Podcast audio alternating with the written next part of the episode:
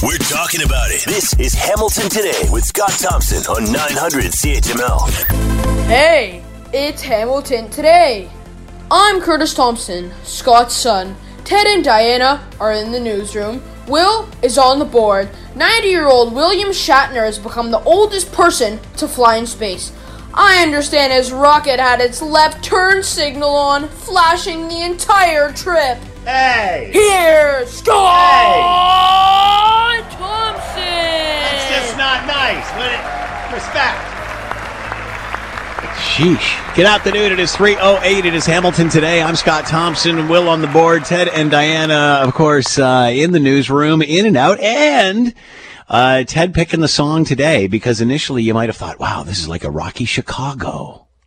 No, No. not quite. 1970 was the year. 19, go ahead, explain it to us. Ted 1970 picked the song today. 1970 was the year. That's uh, a, a group called Vehicle.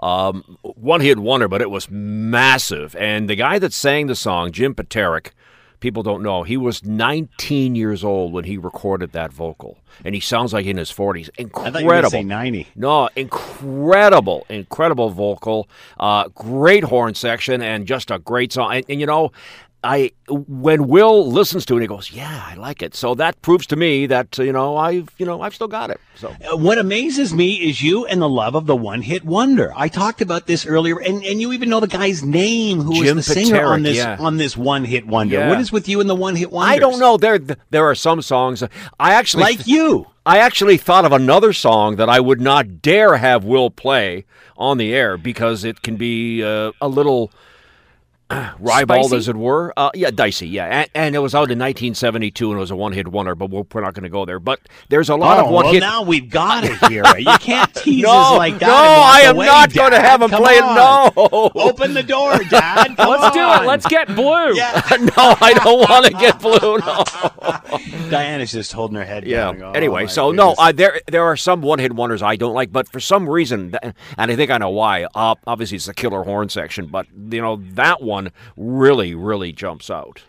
To me, again, I, I first heard it. To me, it sounds like a Rocky Chicago. Yeah, it is. Like, Well- because it's what you love about the big horns, all that sort of stuff, and then Yeah. but it's just a bit of an edgier, raw sound to it. And it's interesting you mention that because Robert Lamm, the keyboard player and founding one of the founding members of Chicago, is now working in conjunction with the aforementioned Jim Peterik on some new material on an album that'll be released next year. So it's funny how the two kind of worked together hand in six hand. degrees of uh, separation right there. Yeah, There- There's your uh, Chicago connection. See, all musicians know each other and they all working together. So uh, that that song is just like I defy somebody to sit still when that song comes on. Good point. Uh, Thank you. And some way, just get up and walk out of the room. Well, no, I'm no, just hey. kidding. Uh, Hey, since you're here, I want your take. This is amazing information. Uh, Tiger Cats obviously hosting the Grey Cup uh, this December, but now uh, to host 20 and 20, uh, 2023. What are your thoughts on this? Well, obviously, this is something that they're giving back to the team because look, this year they had talked about having the uh, the. Uh, South End Oh, the Zone, festival. yeah, Yeah. uh, and it was kind of well, we're not quite sure, you know. So no, it's it's going to be twenty. So basically, it's going to be uh, like a CFL game, only it's the Grey Cup, but twenty four thousand seats. That's it. Uh, nothing in the yeah, there'll probably be people standing in the end zone, but certainly not what they had planned. Uh, and business wise, it you know they can't make all that much revenue Yeah. on a twenty four thousand seat Grey Cup. So uh, next year in Saskatchewan, and then twenty twenty three, they'll have it back here and probably do the stuff that they wanted to do, or maybe uh, rejig it a little bit more for what will happen in twenty twenty three. I think this is an absolutely fabulous idea, and kudos to all involved for for for coming up with this idea because we all know how long Hamilton has waited to host a Grey Cup, and then blammo, you get a, a global pandemic right in the middle. Who could have seen that coming? Nobody. So to come around again and say, let's do another one and let's do it right, I think this is a fabulous idea, and kudos to all who uh, who, who made it all happen. Yeah, that would be December 12th, so let's hope that the weather. Well, you know what? Weather can sometimes, as we know, the last time the Grey Cup was here, the snow uh, in 1996, so 25 years. So um, let's just hope that that's a good ball game. And please, please, for all the people who have been on social media saying, I'm not going to support it if the Argos get in, you know what? The Grey Cup's coming to Hamilton. Support it. It doesn't matter who's. Well, I know you want the Tiger Cats in it, but if they're not in it, and if it's the Argos, so what? There you go. Clearly, uh, see a preview look, the studio audience. See, look, They're oh, it. it's just one guy. Okay, no. Uh, clearly, we know what we're going to talk about on the roundtable today. Coming up after the 4:30 news, uh, Ted will be joining us moments from now for a tee up for the bottom of the hour. I think this, as I mentioned with Ted, it's a great idea, and uh, kudos to everybody involved uh, to uh, to get another kick at the can outside of a global pandemic. What the heck? All right, uh, still to come are coming up on the show today. tons of stuff to talk about, and we would love for you to be a part of it. Send us a note, Scott Thompson at 900chml.com. Phone lines are always open 905 645 3221 star 9900 on your cell. Uh, the poll question of the day, should school dress codes be updated? Boy, you know, I think this is a discussion that they were having when I was in school. Uh, and here we go again, and for various different reasons, and of course, a, a completely different world uh, than it was when I was there. But uh, it looks like Hamilton Wentworth District School Board is going to chat about that. That is uh, the uh, the poll question of the day: Should the board update the high school dress codes and it's for allowing.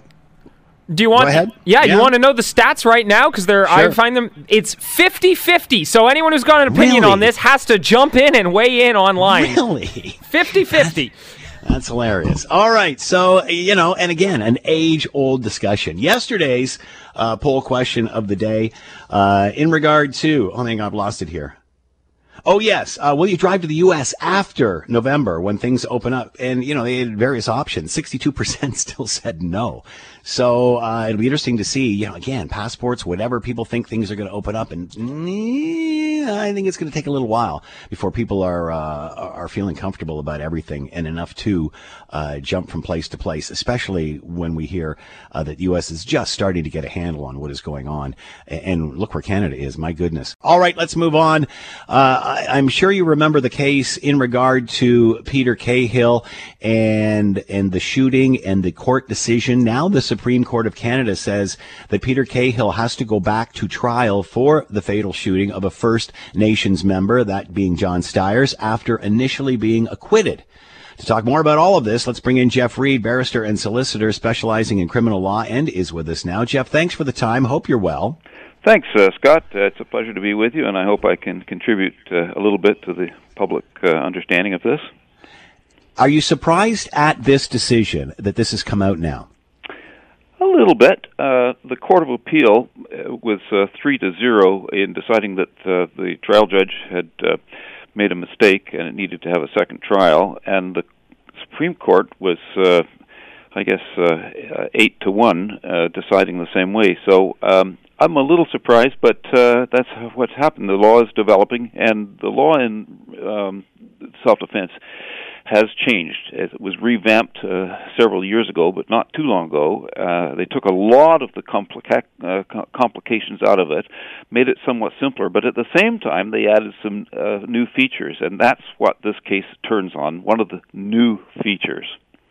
So, uh, in answer to the question as why this is happening now, there is new information in regarding new laws that may affect the outcome of this. Yeah, just to uh, sort of uh, give you a uh, one minute uh, summary of it, which sure. is uh, like virtually impossible, trying to you know summarize the Bible in in, in 20 seconds, but maybe not that extreme. But the thing is that the law of self-defense, uh, one of the essential elements of it is that uh, the act that's committed, that's the actual shooting in this case, has to be reasonable in the circumstances. And then the law went on and it said so the reasonableness has to be determined according to a number of factors. So you've got to consider certain factors, but there could be others as well. It's not exhaustive. And one of the factors that's listed in the criminal code it says the person's role in the incident. Right. So this is new territory. Uh, it really hasn't been developed much in the in the case law. This is an important case because it does develop that. And what the, uh, the Court of Appeal decided, and the Supreme Court has agreed, uh, that the trial judge did not address that correctly, meaning that the uh, jury was not given a sufficient instruction on how to uh, consider that, and because the jury wasn't given a sufficient construct, uh, instruction on it, then the uh, jury's decision essentially becomes uh, not valid, right. to put it in sort of blunt terms. and they say it's got to come back for another uh, another uh, trial. So, so that's that's really it. And they they spent a lot of time in both the Court of Appeal and the Supreme Court deciding that. Even the dissenter in the Supreme Court um, didn't disagree with that analysis. But what, um, and it was uh, Justice Cote. Uh, she said, "Look, um, I, you got to address that, but in this case, uh, it wasn't uh, something that would make a material difference. In other words, the jury's decision wasn't uh, badly affected. Mm-hmm. The, the judge, the judge did a sufficient job, but she was the only one that thought that. All the other judges decided that the uh, trial judge had not addressed that correctly. So that's in a nutshell what what this is going on. There's a lot of other factors. I mean, it's it's it's quite a complicated uh, area in the sense that what's reasonable, the, the jury has to decide certain things, and this is one of the things that the jury must consider, and the judge has to tell them about it. Once the judge has told them, mind you, it's in their uh, right. bailiwick, and there's almost no way to reasonably review what the jury makes of it. There's, they decide what weight to put on it and how to consider it. But but if they're not told properly in the first place, then that's when the uh, appeal judges say, look, it just isn't good enough. It's one of the little little. Uh, I'll, I'll go out on a limb here, and this isn't uh, somebody else's opinion, but although I think a lot of my colleagues might uh, agree, it's one of the little fictions of uh, the law about jury trials. You get um, complicated facts in some cases. You get complicated law, and the the fiction, in a sense, um, is that if the jury is uh, given the law correctly, as complicated as it may be, we believe the jury does their job correctly, and whatever deci- decision comes out, that's it. And that's the problem in this case. The so, trial judge hadn't outlined it properly. So let me ask you this, Jeff. It says Mr. Khill's role in the incident should have been expressly drawn to the attention of the jury. Obviously, the absence of any explanation concerning the legal significance of Mr. Khill's role in the incidents was a serious error. That being said, so the fact that that incident or, or that uh, that was not drawn to the attention of the jury is the situation with Mr. K, uh, Khill's role in the incident. Will that or would that have affected the case? What does that mean? Well, that's exactly what, well. What it means is that you can't just focus on that moment when the actual act occurs. The act in question being the shooting that resulted in the death of right. Mr. Styres. It, it, you've got to focus on all of the behavior that's relevant to what happened. Um, uh, uh, uh, the conduct of the accused person. That's the factor that this addresses, and so it goes uh, more than just that moment in time. And uh, the uh, mo- almost all the judges, with the exception of uh, Justice Cote in the Supreme Court, uh, had decided that there wasn't a sufficient explanation to the jury to. Mm tell them what it means and what things they should consider in doing that and and how they should apply that. So one of the uh, the Court of Appeal looked at this, and um, their decision was upheld. Although it's not their decision we're talking about, but it, it was upheld. And so they said, look, you know, on one view of the evidence, Mr. Khill's role in the uh, incident would not support his claim that he acted reasonably when he shot Mr. Styres. Jury could conclude that Mr. Khill acted recklessly, contrary to his military training, by arming himself with a loaded shotgun, sneaking up on Mr. Styres, startling him when standing only a few feet away with a loaded shotgun. That was one view. But they also said, look, uh, there's another view, and uh, on that uh, view, uh, Mr. Khill's conduct during the incident could, uh, leading up to the shooting supported the defense position that the shooting was reasonable in circumstances, and the jury could have concluded, as we know they did, apparently, that at the moment Mr. Khill fired at Mr. Styres, he believed on reasonable grounds that Mr. Styres was armed and was about to shoot him. This all goes back to one central factor. It's so easy to say, but so hard to figure out and apply in real life uh, cases, and th- and that is what was this a reasonable act? And so, so this this question of the person's role in the incident is one of many factors. Mm. But unfortunately, it's a mandatory factor, and if the courts, as they have looked at it, said that it wasn't sufficiently explained to the jury, then it invalidates the jury's right. decision.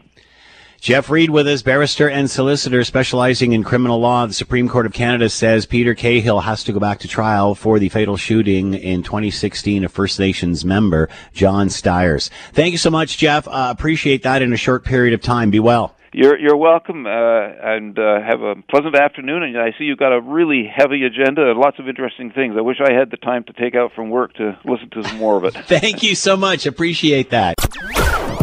Uh, here we go again with the Canadian Armed Forces. Allegations of uh, historical sexual misconduct have surfaced against uh, have surfaced uh, in regard to Lieutenant Trevor Cadieux leading a pause on his promotion to command the army. What is happening in this culture of the Canadian Armed Forces? It seems as soon as somebody is promoted, uh, they're quickly investigated and dropped from the list. Is there anybody left when you think about the higher ranks of the Canadian Armed Forces and how, you know, th- this is hitting those at the very top? Let's bring in Charlotte Duval, uh, Charlotte Duval, uh, Lantoine.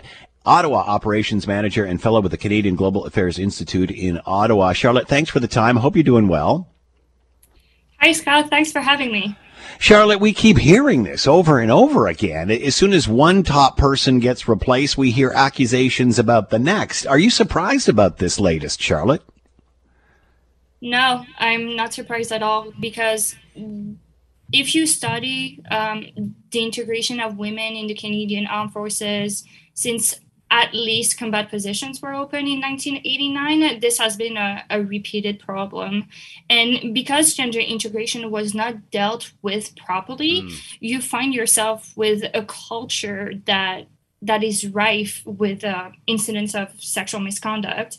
So now that we have some sort of reckoning, well, accusations are catching up on on some of the most senior leaders. Does this all go back to gender inter- integration?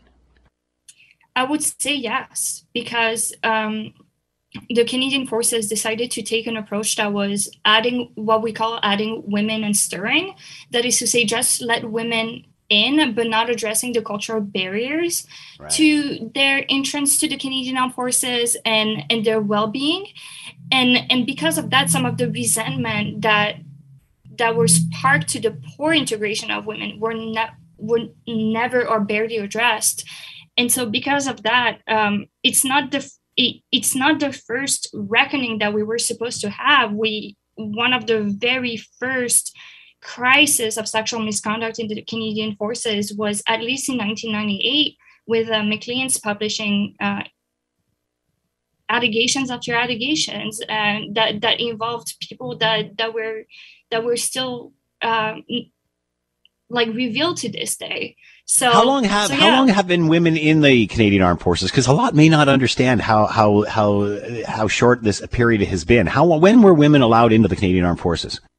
So they have been allowed for quite a while, um, especially um, like w- w- you could look as far as back as the nor- Northwestern Rebellion.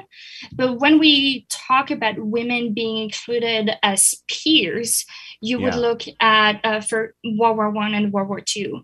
Uh, then they were disbanded, and then some reopening happened um, in the 60s, 70s. But the most significant step was in 1989 when the Canadian Human Rights Tribunal decided that the Canadian Armed Forces needed to open combat position. Right. So this started uh, in, with combat positions. So really, they opened the doors, but they really didn't set any new standards at that time. No, and uh, and the and many continue to argue that any differential policies, i.e., that is to say, policies that would better adapt to women, were preferential treatment. So basically, what happened is that women would be treated on a male standard, and if mm. we understand biology a little bit, women and men are not exactly the same. They have different needs and they have different ways of doing things. And that adaptation has has not really come when it was needed to come. And so right now we have some playing catch up on that but because of that anything that was done to better adapt women's integration in the canadian armed forces were seen as preferential treatment and there was resentment and that fed right. into um, a culture that was already quite masculinistic at the time and that remained unaddressed for a long, long time. So obviously this goes right to the core and you've explained it beautifully, Charlotte. So uh, moving forward, how do you, because this is not going to be something that's done overnight. How, how do you move forward with this, Charlotte? Recognizing that it is something that is not going to happen overnight is important, but it's also important that to that is certainly no excuse, Charlotte, and I didn't mean to make it sound that way. Go ahead. No, no, no, no. But what I mean is that a lot of people use this idea that it's going to take a while to say that it's just a generational change and we just need to let the old guard leave and the new guard uh, come in. But the problem is that the new guard is socialized by the old guard. Yeah. So I, I, I think that the most proactive and first stance that we need to to take is change the reward system and uh, and fully understand that sometimes zero tolerance policy can ba- backfire in that if you have a zero tolerance policy but that leaves um, discipline to the discretion of a lot of people who have a neck like their neck in the game then not a lot of punishment and discipline is going to happen especially that the canadian armed forces need to um, tend sorry to uh, favor output over uh, ethics or or proper conduct sometimes um, and and we have seen that in the case of Vance being or Haydn Edmundson. I, I would rather use the case of Haydn Edmundson in that in this specific instance instance because Haydn Edmundson was known as a Mulligan man. He was known for his sexual misconduct, but he was still he still ended up being um, chief of military personnel, which is the highest HR position in the military. And and so addressing that reward system first might tackle some of the sexual misconduct um, issues that are happening right now and might put people in their lane and then implement mm. uh, further policy. Good point. Uh, obviously, you've got to you've got to address this uh, during the promotional phase, uh, and I stand corrected by you, Charlotte. Charlotte Duval Lantoine with us, Ottawa operations manager and fellow with the Canadian Global Affairs Institute in Ottawa. Historic sexual misconduct again in the Canadian Armed Forces, and Charlotte pointing down uh, back to obviously 1989 when women went into combat roles and things need to change. Uh, Charlotte, thanks so much. Catch up on the news and information you've missed. This is Hamilton Today with Scott Thompson on 900 CHML. Dave writes in regard to the Grey Cup, uh, th- and I think this is fabulous. Uh, not only Hamilton hosting the you know pandemic Grey Cup, but giving us another kick at the can in 23 to hopefully hopefully be involved in a full scale celebration. Uh, Dave said, "Great news! I was at the Grey Cup in '96. I never had so much fun cheering against the Argos. See, there you go." Uh, uh, in regard to dress codes, which we're going to talk about on the roundtable coming up in about an hour, uh, maybe teachers should be presented with a mandatory dress code as well. Uh, and you may not like this, but tattoos ought to be frowned on too, or at least discouraged for both students and education uh, f- uh, faculty, says Frank. And in regard to the Grey Cup 2023, John says there will be very entertaining as by then we should be up to our ears in LRT construction. Please, can we move on? We're celebrating a second Grey Cup. Uh, and Dave on Ted's selection sounds like blood, sweat, and tears as well. I think Vehicle had another smaller hit in the mid uh, 70s. Great selection from Ted. So there you go. Uh, yes, uh, the crew get to pick the top hour tune. Ted picked uh, Vehicle Ides of March, uh, I believe uh, as his selection, and you will hear it again at the top of the hour. Uh, we were talking about this uh, over a year ago, uh, and now new information has come to light about Canada's ill-fated COVID-19 vaccine deal uh, with China, and this coming out of the CBC that the federal government's failed collaboration with a vaccine manufacturing company in China early in the pandemic has led to a delay of nearly two years in efforts to create a made in Canada COVID-19 vaccine. Government documents obtained show that Canadian officials wasted months and waited for a proposed vaccine to arrive from China for further testing and spent millions upgrading a production facility that never made a single dose of COVID-19 vaccine. To talk more about all of this, Andrew McDougall is with us, professor of political science, University of Toronto, and with us now. Andrew, thanks for the time. Hope you're doing well. I am. I hope you're doing well too. Uh, we talked about yes, thank you so much. We talked about this. Uh, I guess maybe three, four, five, six months into the pandemic. Nobody seemed to care too much. We were so much in the midst of it all at that point. What has changed now? What has come to light? Well, I mean, I think at this stage, uh, you know, the, uh, the pandemic has begun to a certain extent to recede a little bit. Uh, I mean, we've now gotten to the point where, at least here in Ontario, we're getting close to 90% of people having at least one dose. Over 80% have two. So people are feeling a little bit better about this, but I think what's begun is a little bit of a reevaluation about how the country looked, uh, you know, handled uh, the pandemic, and, and in particular things like procuring vaccines. And so uh, some of this information is now starting to come out, and I think there's going to be a little bit of an accounting on, on how governments have performed in the face of that crisis. And obviously, we certainly know that uh, this deal had been signed with CanSino. They were working on, uh, and this is a research arm of, of China's military. Uh, and then they were supposed to send a sample, I guess, here uh, to Canada, and then all of a sudden things came to a grinding halt, and that vaccine never did arrive, although did go to to other nations. What is happening with that facility now? Because I understand that Novavax was involved with this, uh, or is waiting for it now. What happened to the facility that CanSino was supposed to be involved in? Oh, I have no idea what happened to the uh, what happened to the facility now, or, or what's going on with it. But I mean, what was clear at the time was that there were that Canada was facing what was quite abruptly realized to be a shortfall in its capacity to uh, research vaccines and to produce vaccines. And this was something that was getting wide commentary at the time. And what this appears to be is one of several efforts that the government tried to do to get on top of that um, and what we're now seeing is is sort of the result of what happened with that, which is that it didn't come to fruition, and, and some of the problems that the government was facing at a time when it was facing enormous public pressure to to um, figure out how to to deliver vaccines domestically.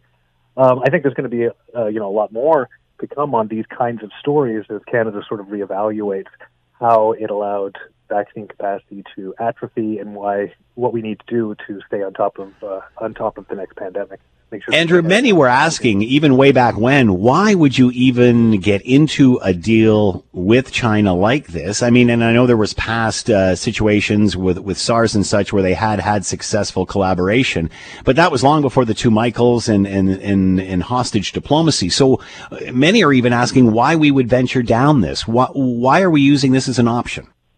I mean, I think you have to put yourself back in the context of early 2020 when you know we really were in sort of the peak of the crisis. And I think really any realistic possibility of getting good vaccines, of researching and finding you know effective vaccines was the top of mind for everybody. And I think it makes a lot more sense to reach out, uh, you know, to whatever partners you can to find uh, you know solutions in that context. So it doesn't surprise me that you know if there was a possibility of a fruitful collaboration, even if it was with China, if that was available, that the government would be looking into pursuing it.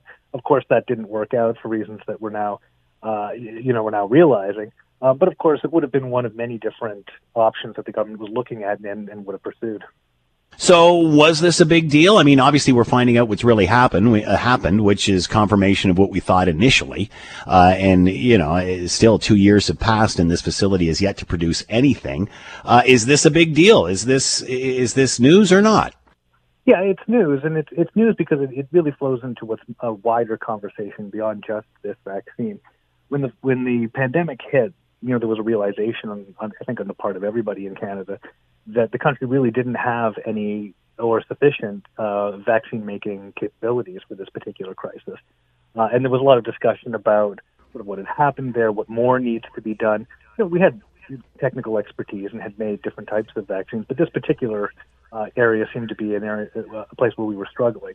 Uh, and so uh, we all we all know, Andrew, that governments don't make vaccines. It's private industry and big pharma that makes vaccine. Are we doing enough to change the scenario so that we can work in collaboration with big pharma and have these facilities here? Because a lot are a lot are saying, you know, well, you know, we had the capacity to do that and we got rid of it all. Well, really, what happened is we got rid of the incentive for companies to be here doing it, and we sort of took an anti big pharma stance. Is that going to change?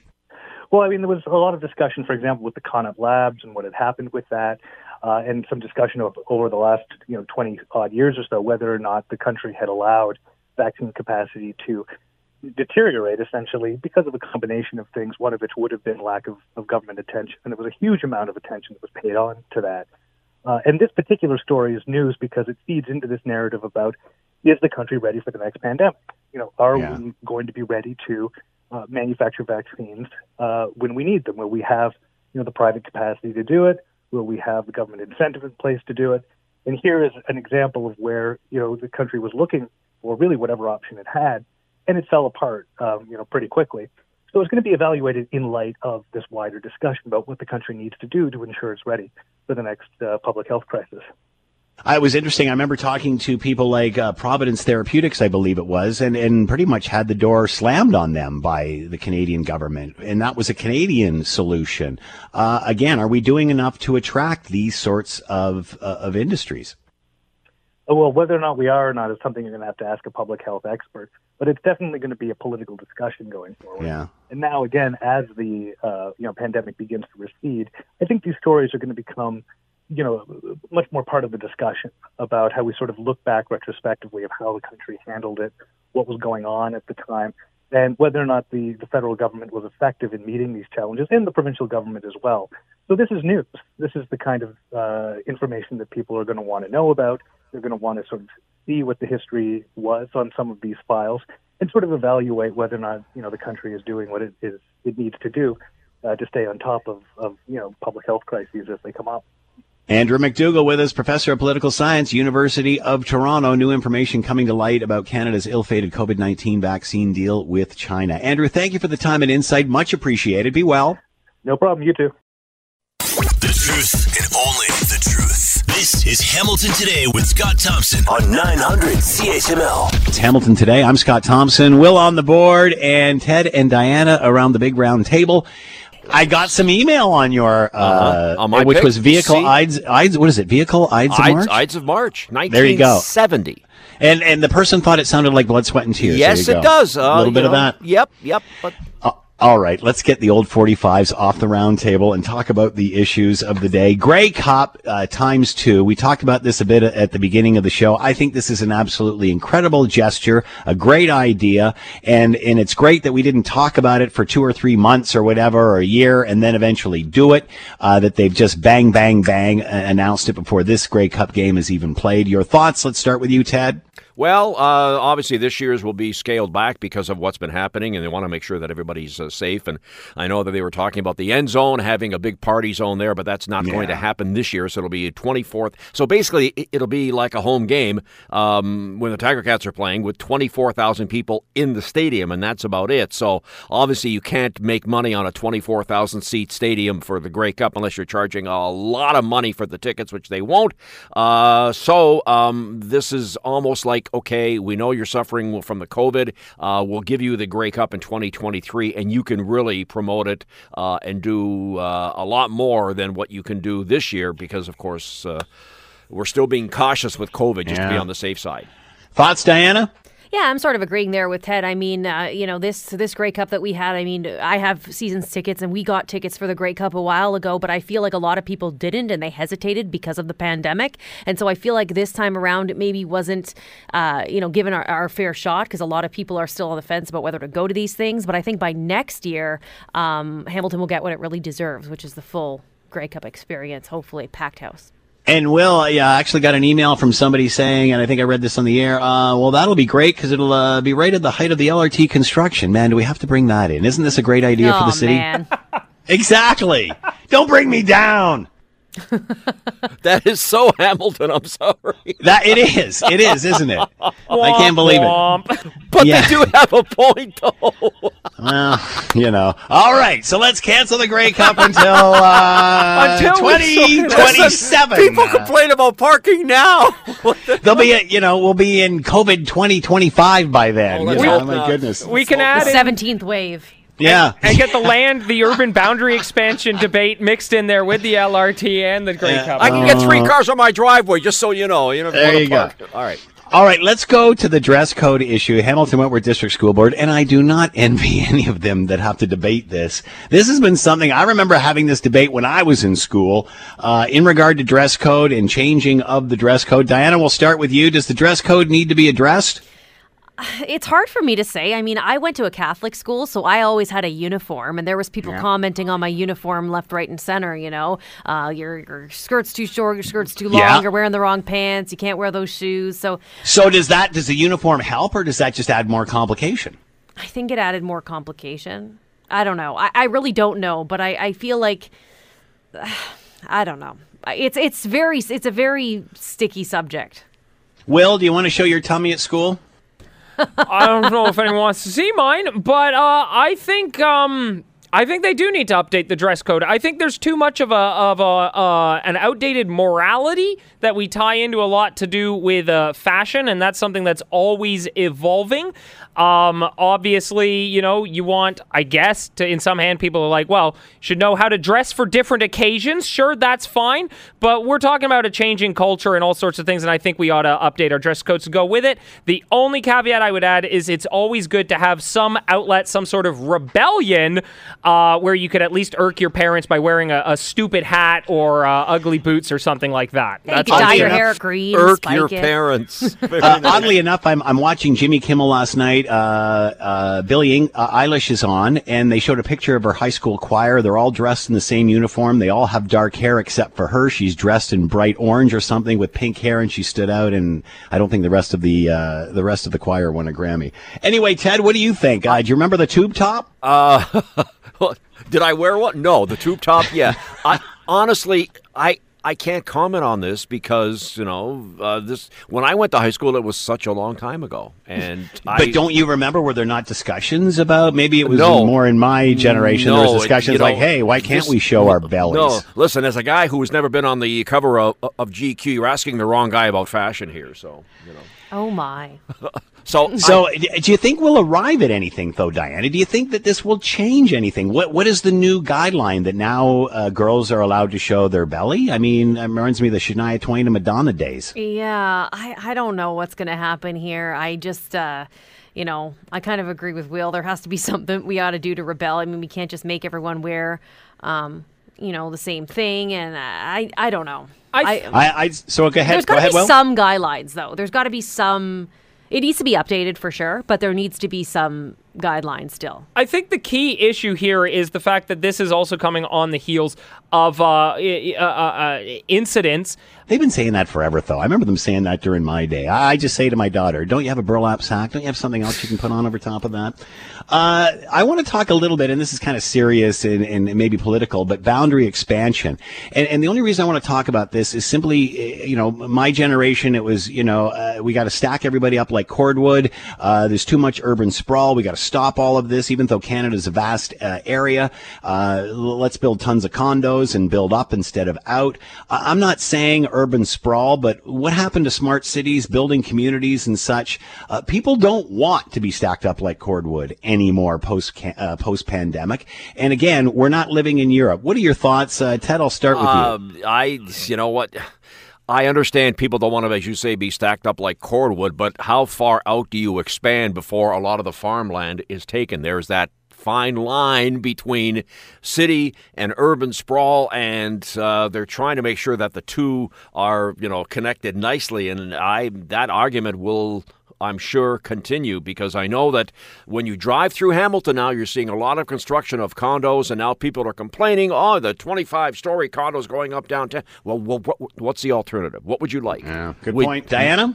Yeah, I think so. I mean, I agree with Ted. I mean, I think we got to build up because there has to be more affordable housing for sure. And I think that building up allows for that to happen. Whereas if we keep just going out and building detached homes or expensive townhomes, I mean, it, it's not going to work for people. I think we definitely need some, uh, you know, good quality, affordable housing and the only way that's but does happen. it all does it always have to be in a high rise i mean what about families there was just a, a new poll out in hamilton where uh, young people are complaining they can't afford a house anymore well that's here. what i mean i mean no it doesn't have to be high rises but i think overall just giving people the option of maybe of maybe doing that um, you know having you know that they can purchase a home via again know, I, I don't think people should be scared of building. I really don't. Building seems to be a bad word well, in canada. And again as long as we do it responsibly as long as we create smart cities and smart transportation you know i, I think we should expand a bit. Anyway thank you Roundtable. as always uh, diana weeks ted michaels and will erskine with us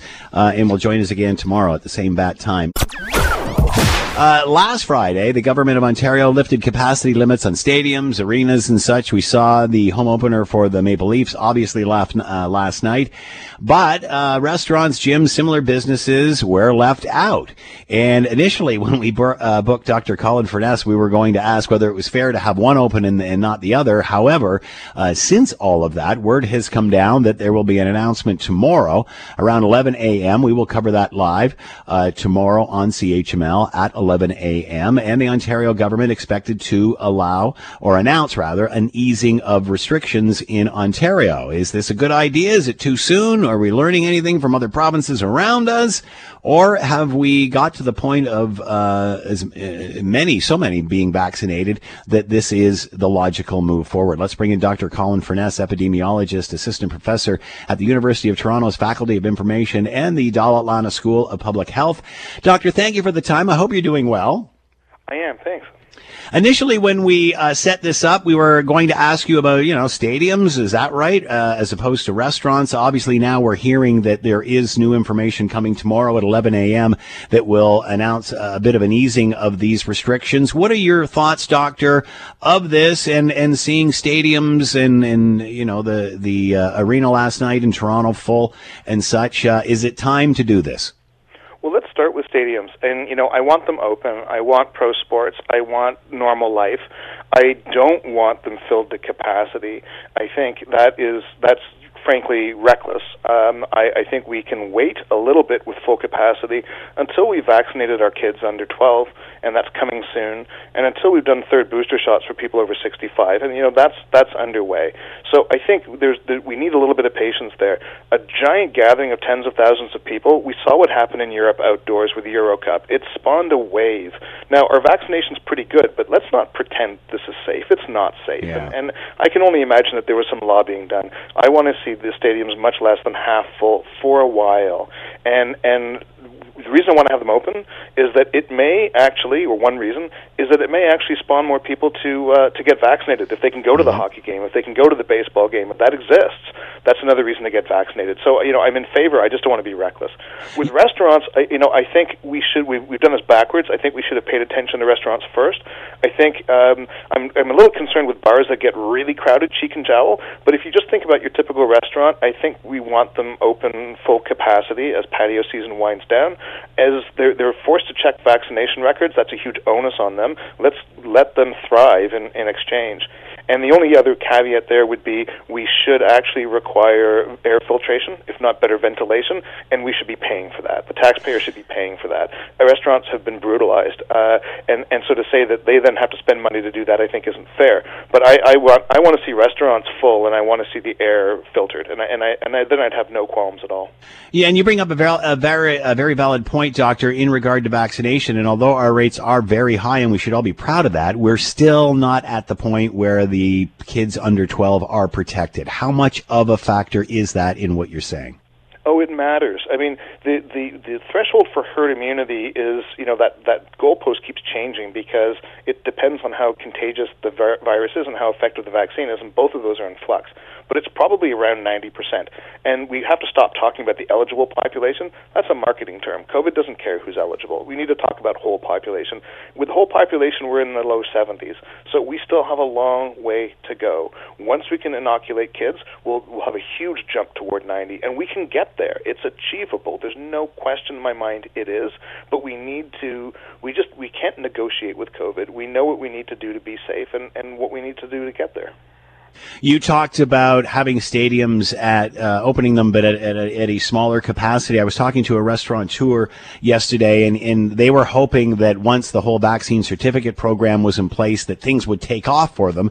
And the opposite happened. It, it just it kind of plateaued and, and then went down. He was saying anecdotally, people are still fearful of this. Yet you look at what happened in Toronto last night at the Leaf game, you think, well, they don't seem to be too fearful. But that's a small mi- a minority of the population. What is it going to take, do you think, Colin, to ease the fear of people? I, I think we're all discovering that snapping back to normal is actually psychologically difficult for a lot of people. And I hmm. think it's not just restaurants. I talked to my barber. Business is not all the way back. Well, people's hair certainly hasn't stopped growing, and you know my barber is really small. It's it's this is not a scary, dangerous place. So th- that's going to be a process. But I think I think that will accelerate. The more we see case numbers come down, the happier and more confident people will be. But again, when restaurants can step up and say, We're, "We've got HEPA filters. We're filtering. We're, we're filtering our air. This is a safe place. I think that'll be really good for business. So it's going to take some patience, and I have huge sympathy for the restaurant business. Uh, you know, it's a sector that I have said is, is extremely dangerous, and I meant it when I said it, and and I mean it just as well to say that with proof of vaccination and clean air, we should be we should be we should be supporting them in every way we can. Uh, you brought up another valid point, uh, Doctor, in that, you know, we can't be pinned down for a year and a half and expect to come out as if, nah, nothing ever happened. It just doesn't happen, does it?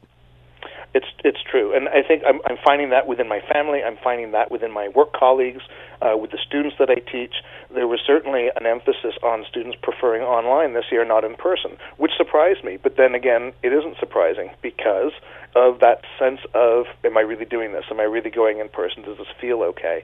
it's it's pretty tough. But I, I suspect normal will reassert itself maybe faster than we think, just not as fast as we had hoped. Dr. Colin Furness with us, epidemiologist and assistant professor at the University of Toronto's Faculty of Information and the Dalla Lana School of Public Health. As always, Doctor, thank you so much for the time. Be well. My pleasure. Thank you. MPP Donna Skelly still to join us uh, from Flamborough Glanbrook in regard to Hamilton's urban boundary expansion and lifting capacity uh, in Ontario. It, it, looks like that will be announced tomorrow at about 11 a.m. All right, let's bring in Michael Taube, Troy Media syndicated columnist, contributor to the Washington Times, and former speechwriter for Stephen Harper. Uh, talk about uh, a couple of things with Michael, including uh, what we just mentioned and Doug Ford government catching flack for not lifting the restrictions on restaurants before arenas, and also an interesting issue: members of the uh, Conservative Party saying Erin O'Toole's tough stance on China played, played a part in costing him the uh, the election. Michael Taube is with us now. Michael, thanks for the time. Hope you're well. Oh, my pleasure, Scott. Hope you are too. Uh, first of all, let's start with the provincial government and the restrictions. Should they have opened up uh, the restrictions for restaurants before arenas? I think it would have been fine if they'd done them both at the same time. And I know yeah. that obviously the numbers are different that we're talking about. The average seating in a restaurant is obviously far smaller than a, a baseball stadium, a football arena, et cetera, et cetera. But um, I don't see anything wrong with doing it part and parcel. I think where people really got frustrated, and I'm sure you've talked about it already on your show, Scott, is the fact that the sports stadiums opened up so readily and went up to full capacity while the restaurants were basically twiddling their thumbs, watching money fall away, watching businesses collapse, watching people go out of work, and it just wasn't logical at all. So I don't think it matters which one went first. I think it would have been just best if all of them had been done at the same time. It's an all or nothing scenario. You either open them all up or you just or you close them all down. And closing them all down, as we know throughout the pandemic, has not been a wise economic strategy. And tomorrow at 11 a.m., we will cover that news conference live with all the details on the relaxing of certain uh, restrictions and such. All right, Michael, let's talk about uh, Erin O'Toole. Apparently, there's a small group within the federal Conservative Party who say that Erin O'Toole's tough stance on China played a part in costing him the election. Uh, yes. Can you win an election in Canada and still chi- be critical of the Chinese Communist Party? He most certainly can. I know it's being said. It's a nonsensical argument. It's not even a. It's a non-starter as well. Um, look, I mean, obviously, a lot of people are tying it to what one of the members who has now been suspended for, I believe, up to 60 days, the fellow Bert Chen, who was was on the Conservative National Council and basically came up with a proposal to either recall or re-examine the leadership of uh, Erin O'Toole on his own, which number one, the councillor is not supposed to do, and number two, that's a party measure done through MPs, through leaders, through others. It's not done through people who are unelected members sitting on a council who think that they know best in an issue like that. And with respect to China, no, you can obviously have a very strong stance against China and get elected, as we've seen in not only this country, but other countries around the world. And while there certainly are some people and there are certain members of the Chinese community or Chinese Canadian community who were frustrated or a little irritated at Mr. O'Toole for doing it based on the way that we've uh, that Canada China relations have been handled as of late, you know, from Huawei Technologies, Meng Wanzhou, the two Michaels, and various other things. I think a tough on China's stance, like it or not, is not only popular from coast to coast to coast in this country, it's the right strategy for a politician to hold. So, if by suggesting that being critical of China, and as you said, over 90% of Canadians do not have a favorable view of the Chinese yeah. Communist Party, uh, by suggesting that, you know, uh, by, by, talking tough uh, uh regarding China has cost you the election, mm-hmm. is that further proof that China is trying to interfere in Canadian elections? Is this the opposite side of that? That this is a group that is trying to be pro-China uh, Communist Party within the Conservative Party? Well, look, I mean, obviously there are going to be, shall we say, pro-China sentiments that exist not only in political parties but throughout our society. But pro China is different. Pro China is different than pro Chinese uh, Communist yeah. Party. Oh no, no, I agree with you. I mean, some people do it part and parcel, and that's what I was going to say. Um, there are certainly people who live in this country, even though we're a democracy, who either feel that communist China should be treated in a different fashion, or privately they're supportive of it. Regardless of the fact, um, there's no. It's it's hard to say whether China is necessarily trying to quote unquote infiltrate our elections. I mean, obviously, we've talked about Russia and the United States during Donald Trump's presidency. We know that obviously totalitarian uh, governments and rogue states like communist China try to intervene in all different sorts of things and try to put their fingers on a whole bunch of pies or as many pies as they possibly can. Um, it just, you know, you can't be conspiratorial. You can't go that far to say that. But at the same time, to say that a tough on China policy cost Erin O'Toole the election, to even suggest or allude it, it's nonsense, as I said. And before. asking him to resign as a result of that, Michael. Yeah, exactly. Unfortunately, this is basically what happens when you know an election goes poorly. There are people who are disgruntled. This is bound to happen. Every political party faces it. This is just kind of some of the nonsense that unfortunately the Conservative Party of Canada is facing. But again, not to be a broken record, but to repeat, Erin O'Toole did not win the last federal election or the most recent one in September, on, as we know, but he didn't lose it because of his position on communist China. Far from it. Uh, I'm surprised this even made headlines and it wasn't kind of laughed right off the floor anyway, especially coming from the Conservative Party. But that's uh, that's the media. Michael Taube with us, Troy Media syndicated columnist, contributor to the Washington Times, and former speechwriter for Stephen Harper. Michael, as always, thank you so much for the time. Be well. My pleasure. You too, Scott. Forget about his two cents. Scott has an entire vault filled with opinions. This is Hamilton Today with Scott Thompson on 900 CHML. Lots of chatter about lifting of capacity limitations in Ontario, especially uh, after arenas and stadiums uh, have been opened up and urban boundary expansion. Let's bring in MPP for Flamborough Glanbrook, Donna Skelly. She is with us now. Donna, thanks for the time. Hope you're well. I love your new time slot. I love it, love it, love it. I get thank you. Me you too. time when I'm driving. I know. I, am hearing Great. you. I've got a few more ears. I'm loving that. Um, so let's get right to the right to the hot stuff here with uh, with the Conservative Party being criticized because the arenas and such were opened up prior to the restaurants. Should this have been done the other way around? I don't think so. I think that uh, the timing is obviously an issue for restaurants, but the reality is that the return to play protocols for these major venues are far more stringent than any of the restrictions that are currently in place for restaurants or gyms. And they're also um, they, their ventilation, their air exchange is uh, is much much much better than most of the smaller venues that you would see they're having um, restaurants. Uh, so I, I think I understand why restaurants are ups- restaurant owners, restaurant operators are anxious and upset. I've heard from many, many of them. Many of them are friends and they're struggling and they couldn't understand why we would do this. But this is just one step and you will see changes coming in the next few weeks. Dr. Moore is very aware, as, as you mentioned in the newscast that we just heard at uh, 530, he is looking at the numbers. The numbers look good. Ontarians have been doing an exceptional job getting vaccines. We still have a little work to do in Hamilton, but overall, we have made great progress, and I expect that you'll see relaxed protocols uh, in the weeks ahead. We also, of course, had a, had Thanksgiving, and again, the numbers didn't spike, so this is all good, and it looks it's very positive to move out of the restrictions that we currently have. We don't want to be in this, believe me. We do want to plan an exit strategy. But I think getting the um, major events that had, as I said, much stricter uh, protocols in place let them open up, and then we'll move into uh, the next phase, which is addressing gyms and restaurants. Uh, news conference tomorrow at 11 a.m. Will we hear more on this? Will I mean, obviously it's a news conference tomorrow, so you can't spill the beans. But are we going to hear more? Do you think on the relaxation of capacity limits for restaurants, restaurants and such? I think you'll hear opportunities that we will um, be certainly looking at it tomorrow. We will be introducing the new passport, online passport, if you will and we will be able to it's the new app. People will be able to download the app. I think that that'll probably be more of the focus of the news conference. Right. And you won't be able to use it yet.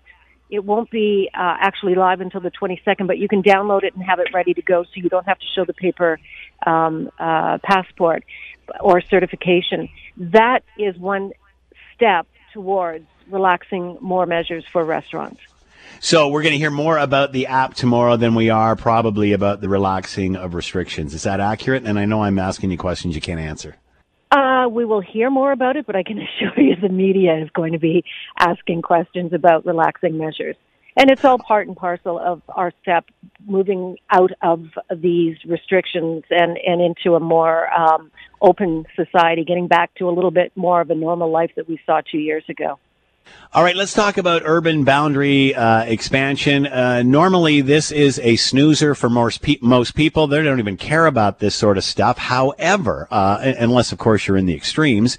Uh, however, a COVID 19 global pandemic has changed a lot of people's attitudes on this. And, and it seems to me that the word build has become a bad word in Ontario over the last uh, governments or, or, or such. Is there not a way to build smartly or do we just have to put up with what we have now and let people just keep moving farther and farther out of the city because they can't afford anything? Eh, are we changing our attitudes with, with smart building? I think we are, but I also think that the Nick Nanos poll is is a more accurate reflection of what people who aren't in the bubble actually want. And if you look at it, to me, the most glaring uh, result of the now there were 700 people that were polled, and that means that it's accurate. I think they say thir- by of uh, three uh, percent, uh, 19 out of 20 times. So it's it's just a sample, but I think it's a it's a good indication of where most, especially young people, um, uh, what they feel about housing. They still want 75% of the respondents still want to be in a single detached home, and are we our generation live in single detached homes is that not the end of the discussion right there, though, Donna? I mean, to me, that says it all. Enough said. Now let's figure out a way to do it smartly. I agree. I mean, that's my opinion. And don't forget, we can still have and should still build yes. high rise, mid rise, low rise, um, multiple units. But there are ways of building homes people can afford. You should still be able to realize the dream of home ownership. And when I say homes people can afford, I'm talking about $500,000. We're not talking about million dollar homes. Yeah. So we're talking townhomes, stacked townhomes, but we have to build and it doesn't have to be on farmland. I represent the largest, the, the riding with the largest rural population and rural landmass. And I also see opportunities to build homes that isn't on prime agricultural. There are ways of doing it. We have to do it. We can't put our head in the sand and say, yeah. well, we don't want people to move to Hamilton. If, if the numbers that we have been told are accurate, and I believe, I, I have no reason to believe they aren't. They were used and, and you know, for, and you know how I feel about the LRT. They were used to, to justify the LRT then let's use that same number. If it's 230,000 people moving into Hamilton, we have to accommodate them. And for people, and I've spoken to people who've called my office and said, well, just tell them not to move here. And I said, that's fine. Nice. The population is aging, and if you want more yeah. PSWs to take care of you in a long-term care facility or more nurses in a hospital, they want to live where they work. And if it means that they can't buy a house here, they'll go to Brantford or St. Catharines and they'll work in the facilities there.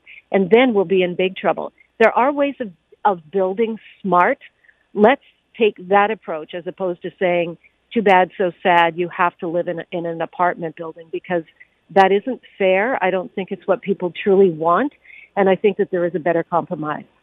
You know, it's what everybody just says. We just keep going out and out and out and out and out and out and out, like you're just painting a floor that just keeps going. And and that's not the case. You can put parkland in there. You can put transportation corridors. You can put farming corridors. You can put infrastructure corridors through all of this. I mean, it just doesn't have to be a copy of what you have. I mean, uh, these cities are all 100 years old. They weren't designed with the same mentality as cities are today. And it's amazing we just don't encourage people to to, to think smartly and build what the next future city everybody wants. I, that's so valid. It's very true. And there are, you know, idea, um, I would suggest that if we look to other areas around the world where they are doing this, where they don't have the landmass that we have to build these communities, they do know how to build smart communities. They do know how to take advantage of existing infrastructures, transit, et cetera they know how to make it with parks and walking trails and bike yeah. paths and all of that. And don't forget the people that are buying these homes are paying massive development charges and those development charges are used to build that type of green infrastructure, if you will. So, uh, you know, it, I, I just don't think we can say sitting in our single detached home, driving uh, in a car, you can't do this you now must live on the 28th floor or the yeah. 47th floor in a in a high rise and raise your family. I don't think it's fair. And we don't uh, have to pave over par- yeah, and we don't have to pave over paradise to get this done. It's it, it's amazing how again the extreme extremes have taken over the discussion. Sorry, Donna, we're out of time. Donna Skelly with us, MPP Flamborough Glanbrook. Thanks so much, Donna. Be well. Anytime, you be well. Joining us now, Scott Radley, host of the Scott Radley Show and columnist with your Hamilton Spectator. And I'm guessing, I'm guessing that uh, very excited about the news in regard to the Grey Cup times two. And, you know, I, I, I'm, I don't know if this was talked about. It's the first that I had heard of it. Uh, and it's fascinating that it, it just came, it was announced, and here we are celebrating as opposed to debating it for two or three weeks or months or what have you, whether we want to do it. Uh, and that is uh, Hamilton will get two Grey Cups, one in 20, uh, 2021 later on in December, and of course in 2023 to get full value and be able to have the complete Grey Cup experience and not one in a global pandemic. Let's bring in Scott Radley now. Scott, thanks for the time. Hope you're well. Hey, how are you, Scott? I'm doing well. You must be ecstatic about this. I think this is a great idea, and I kudos to them for for just presenting it as opposed to debating it for a year and a half. No, I, you know what? I agree. I, I I was just writing about it this afternoon. It'll be up on the website soon, but uh, uh, I've sort of described it as a preemptive make good because it's not anyone's fault what happened with COVID, but you know, 25 years football fans here have waited while the Grey Cup has gone all over the country except for here. And then the year that they finally decide to have it come here, you end up with COVID, and it's like mm. a cosmic joke that it's like, okay, well, we finally get it, and then we can't have the party, we can't have the the festival, we can't have the this, we can't have the that, and so no, I think it's a terrific idea from the CFL um, that they're going to say, look, you put on the Grey Cup this year in the the word the CFL used in their press release was modified form. And then mm-hmm. all those ideas that you came to us with that actually sold us on Hamilton hosting the Grey Cup, all those ambitious ideas, you'll get to do those in 2023. I, it, it, you know what? It's it's the right thing to do, it, it, and it's the fair thing to do, quite honestly. Yeah, and kudos to them for you know, nobody, nobody having to fight for it or debate for it or argue. They just did it, and and I think it, it surprised a lot of people. So kudos to them. Wanted yeah. to ask you your thoughts. Uh, Hamilton Wentworth District School Board considering uh, altering and debating uh, the dress code. I was joking with the the roundtable earlier on today. I think they were having this discussion when I was in high school. Your thoughts on the dress code and a review? Is it needed? Or should it be needed, I guess, every few years? Well, let me ask you something. Do you believe in a dress code at all? Do you believe there should be any restrictions or limitations on what people would wear to school? Um, I, I, you know, probably not. Simply because uh, only in extreme situations would it even have to be addressed. So, yeah, maybe it's overkill. See, I, I believe there should be some rules. Um, the question is, what are those rules? And you know, uh, obviously times change. What what might be acceptable today might not have been acceptable ten years ago or twenty. But years even ago, with school uniform, even with school uniforms, and uh, you know, people in the Catholic system, your skirt's too high, this is open Yep, too much. I mean, you can have the same sort of situations with a uniform. I wore a uniform to school for years, and yeah, you, you know what? When But that was a Cub Scout uniform. Yeah, no, that's right. I showed up with my Cub Scouts every day. Um, I was that kid. No, the idea of the uniform is that you're trying to make it so no one is different. You don't have status. You just everyone. But the problem is, of course, within that uniform, as you point out, people want to express their individuality, and so you do stuff to be individual with it. You're never going to have exactly the utopian idea that administrators would like that everybody looks exactly the same. The question is to me, and, and look, as I say, I understand that we live in slightly different, well, maybe not slightly, we live in different times than we once did. I think there do have to be some rules because there's always going to be the one or two or three who decide, hey, if there's no rules, look what I can do. But uh, you know what? I, I realistically, in 2021, what those rules are, um, not only do you have to be uh, specific, but boy, you got to be careful because if you say the wrong thing or suggest the the wrong rule, um, you are going to you're finding yourself in a mess because now you're body shaming or you're this or you're that. That's it. It's, it's a very it's a very challenging thing to navigate your way through for sure. Even as a parent, I just say to my daughter, the burlap sack, do you have one? What's the problem here? Uh, Scott Radley show is coming up next. And of course, columnist with your Hamil. No, they come with the potatoes and columnist with the Hamilton Spectator. Scott, thanks for the time as always. Have a great show tonight. Thanks, Scott. Thanks for listening. As always, greatly appreciated. Thanks to Will and Diana and Ted for contributing. Coming up next, CHML News and, of course, the Ted, uh, the Scott Radley Show. But as always, on CHML and Hamilton today, we leave it to you, the good listenership, and Howard to have the last word. Let's give up on cities and form an agrarian society. Did you say aquarium? What if you can't swim?